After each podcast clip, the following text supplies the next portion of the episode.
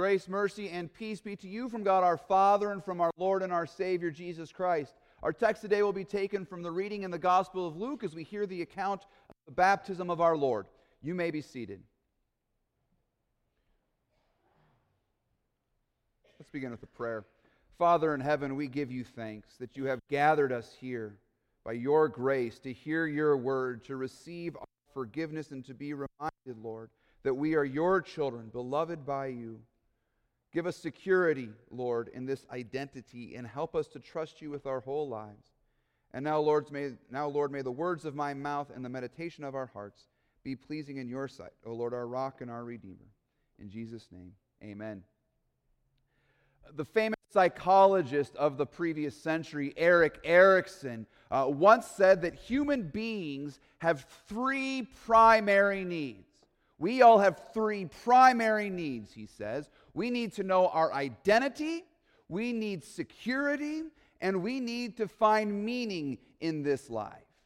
Now, we are living in a time when all of these things are very important because all of these things are always very important for us as people. Uh, but we really seem to be living in a time right now where there's a lot of emphasis on this idea of identity. How do you identify yourself? It's actually become a rather uh, convoluted and controversial issue to talk about our identity in our culture.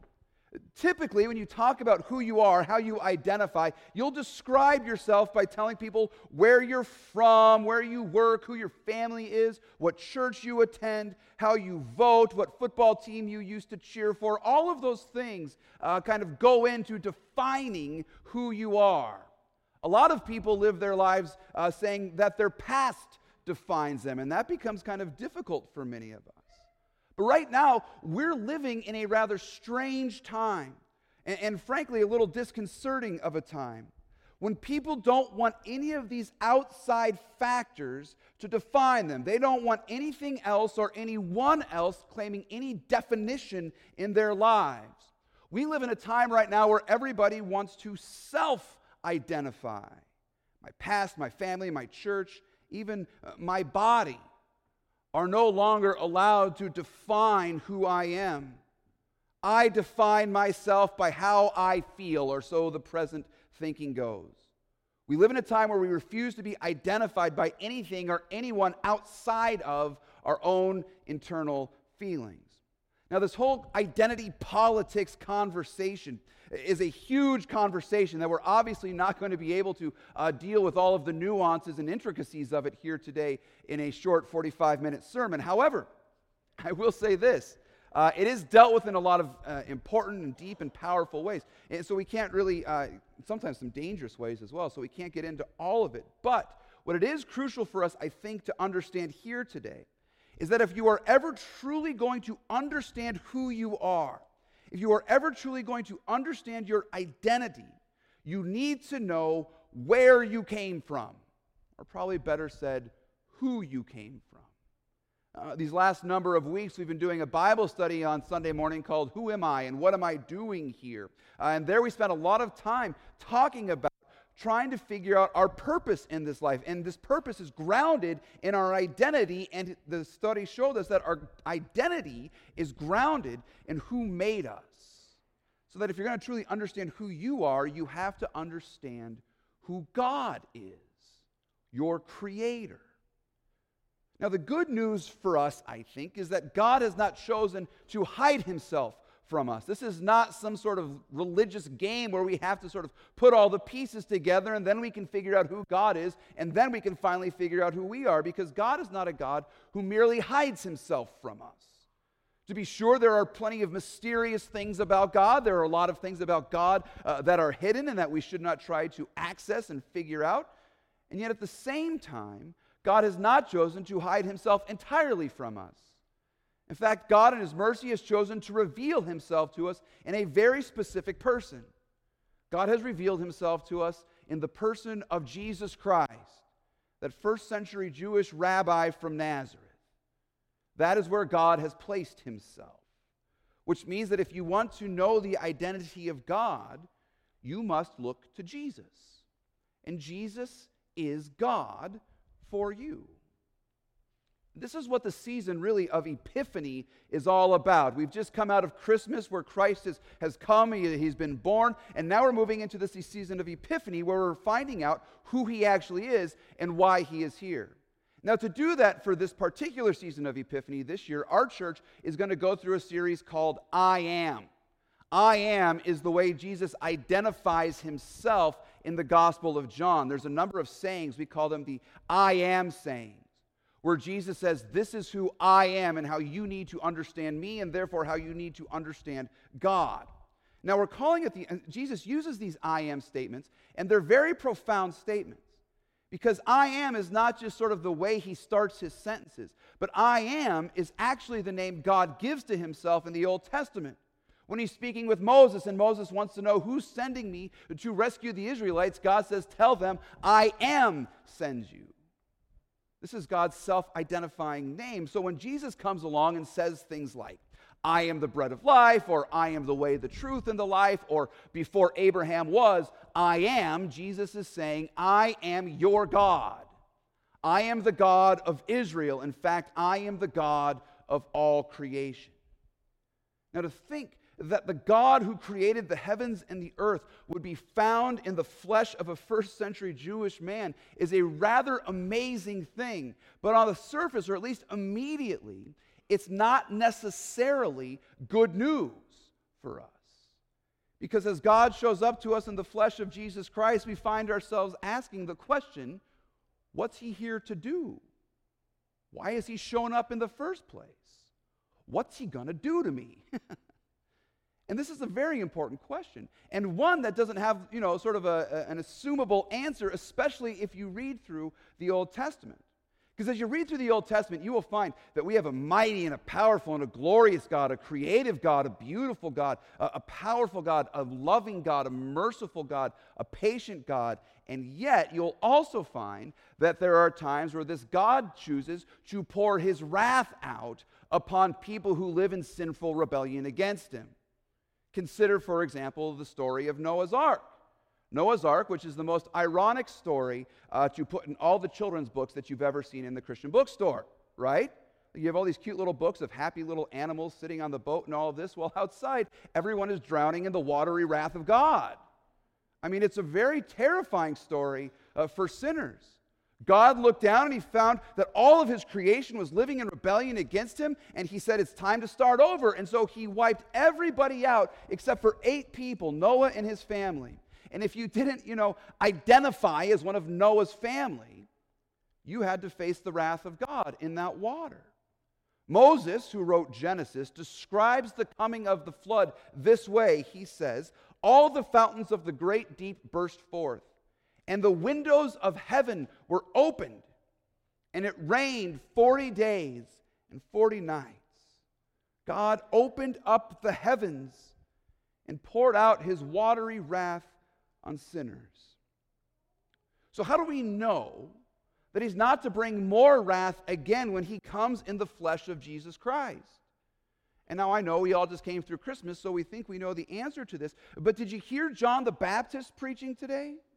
I mean, when John is preparing people, and John, as we know from the word, is the one God chose to prepare the way for his son Jesus, as John is preparing the way, it seems like he's preparing the way for a God of judgment and wrath again.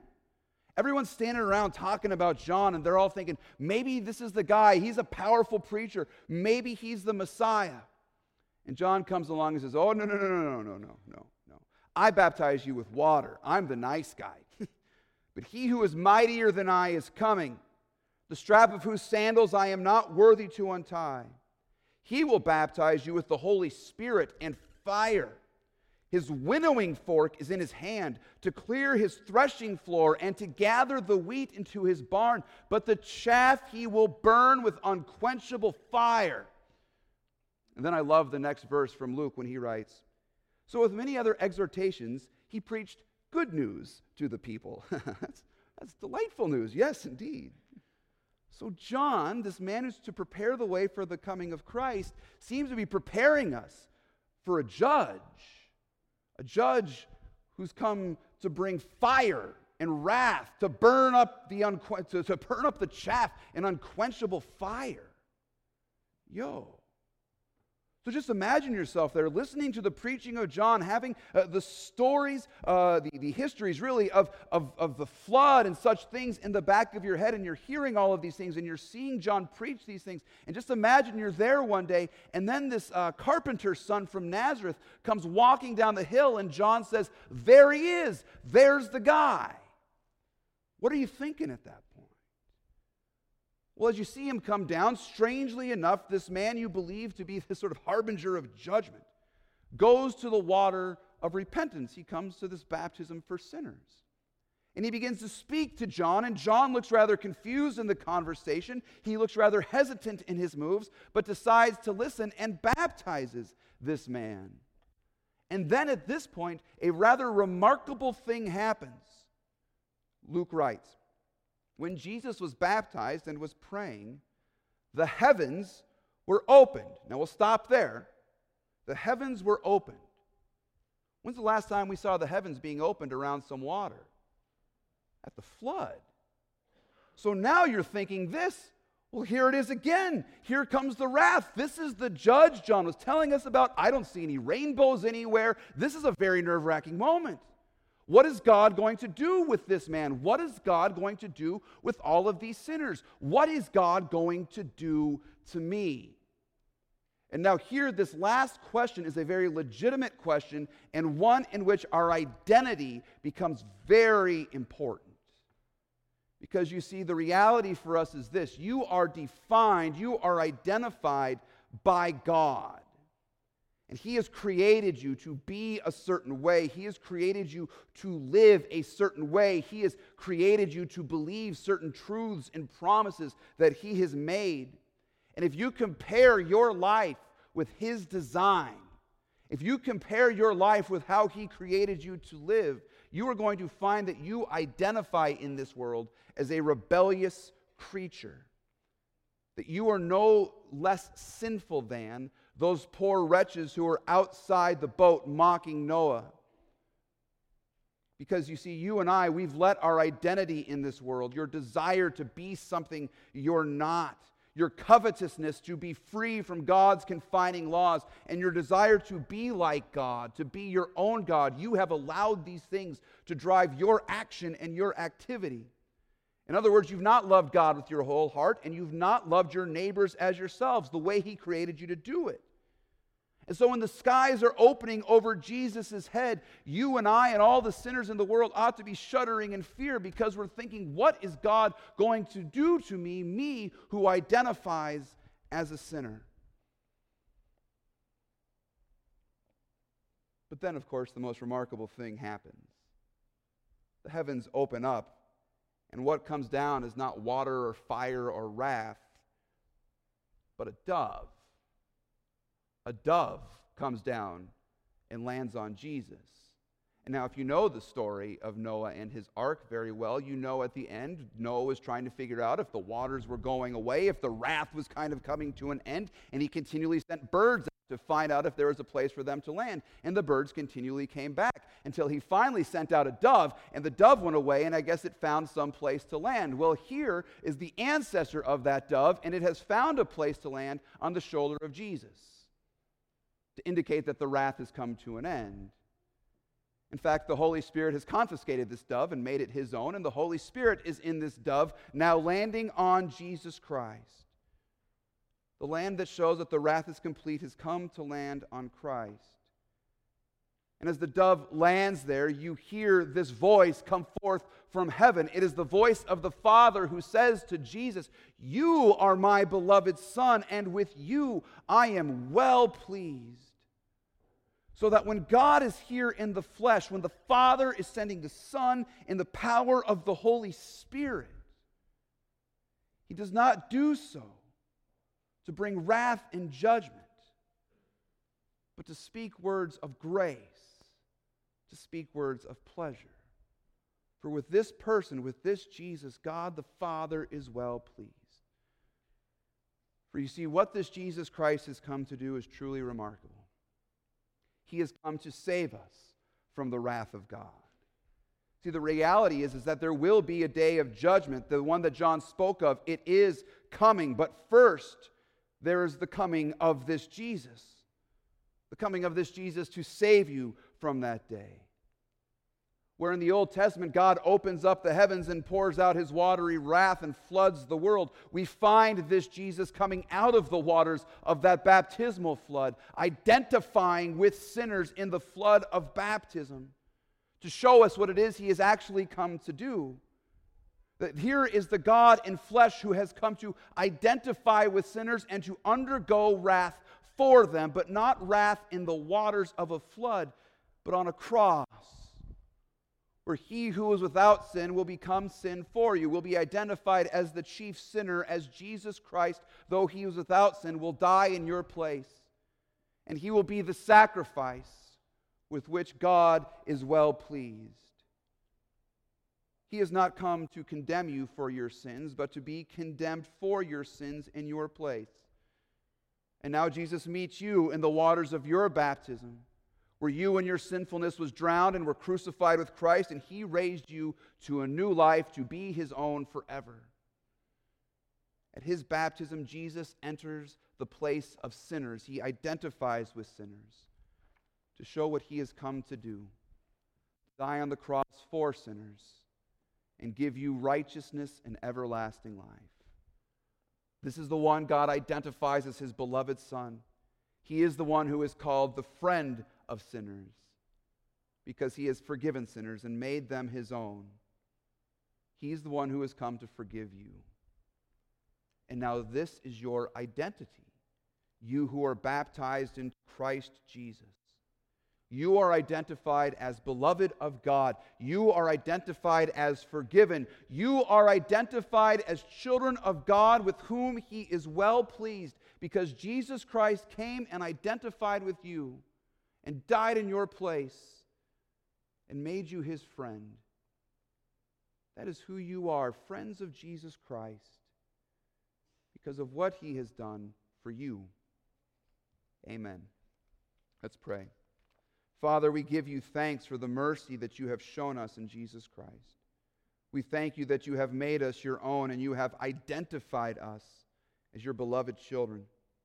Teach us to live in this identity full of joy and freedom and to love others so they too may know that you show them mercy in Jesus Christ and have saved them from the wrath to come. We thank you for this in Jesus' most precious name. Amen.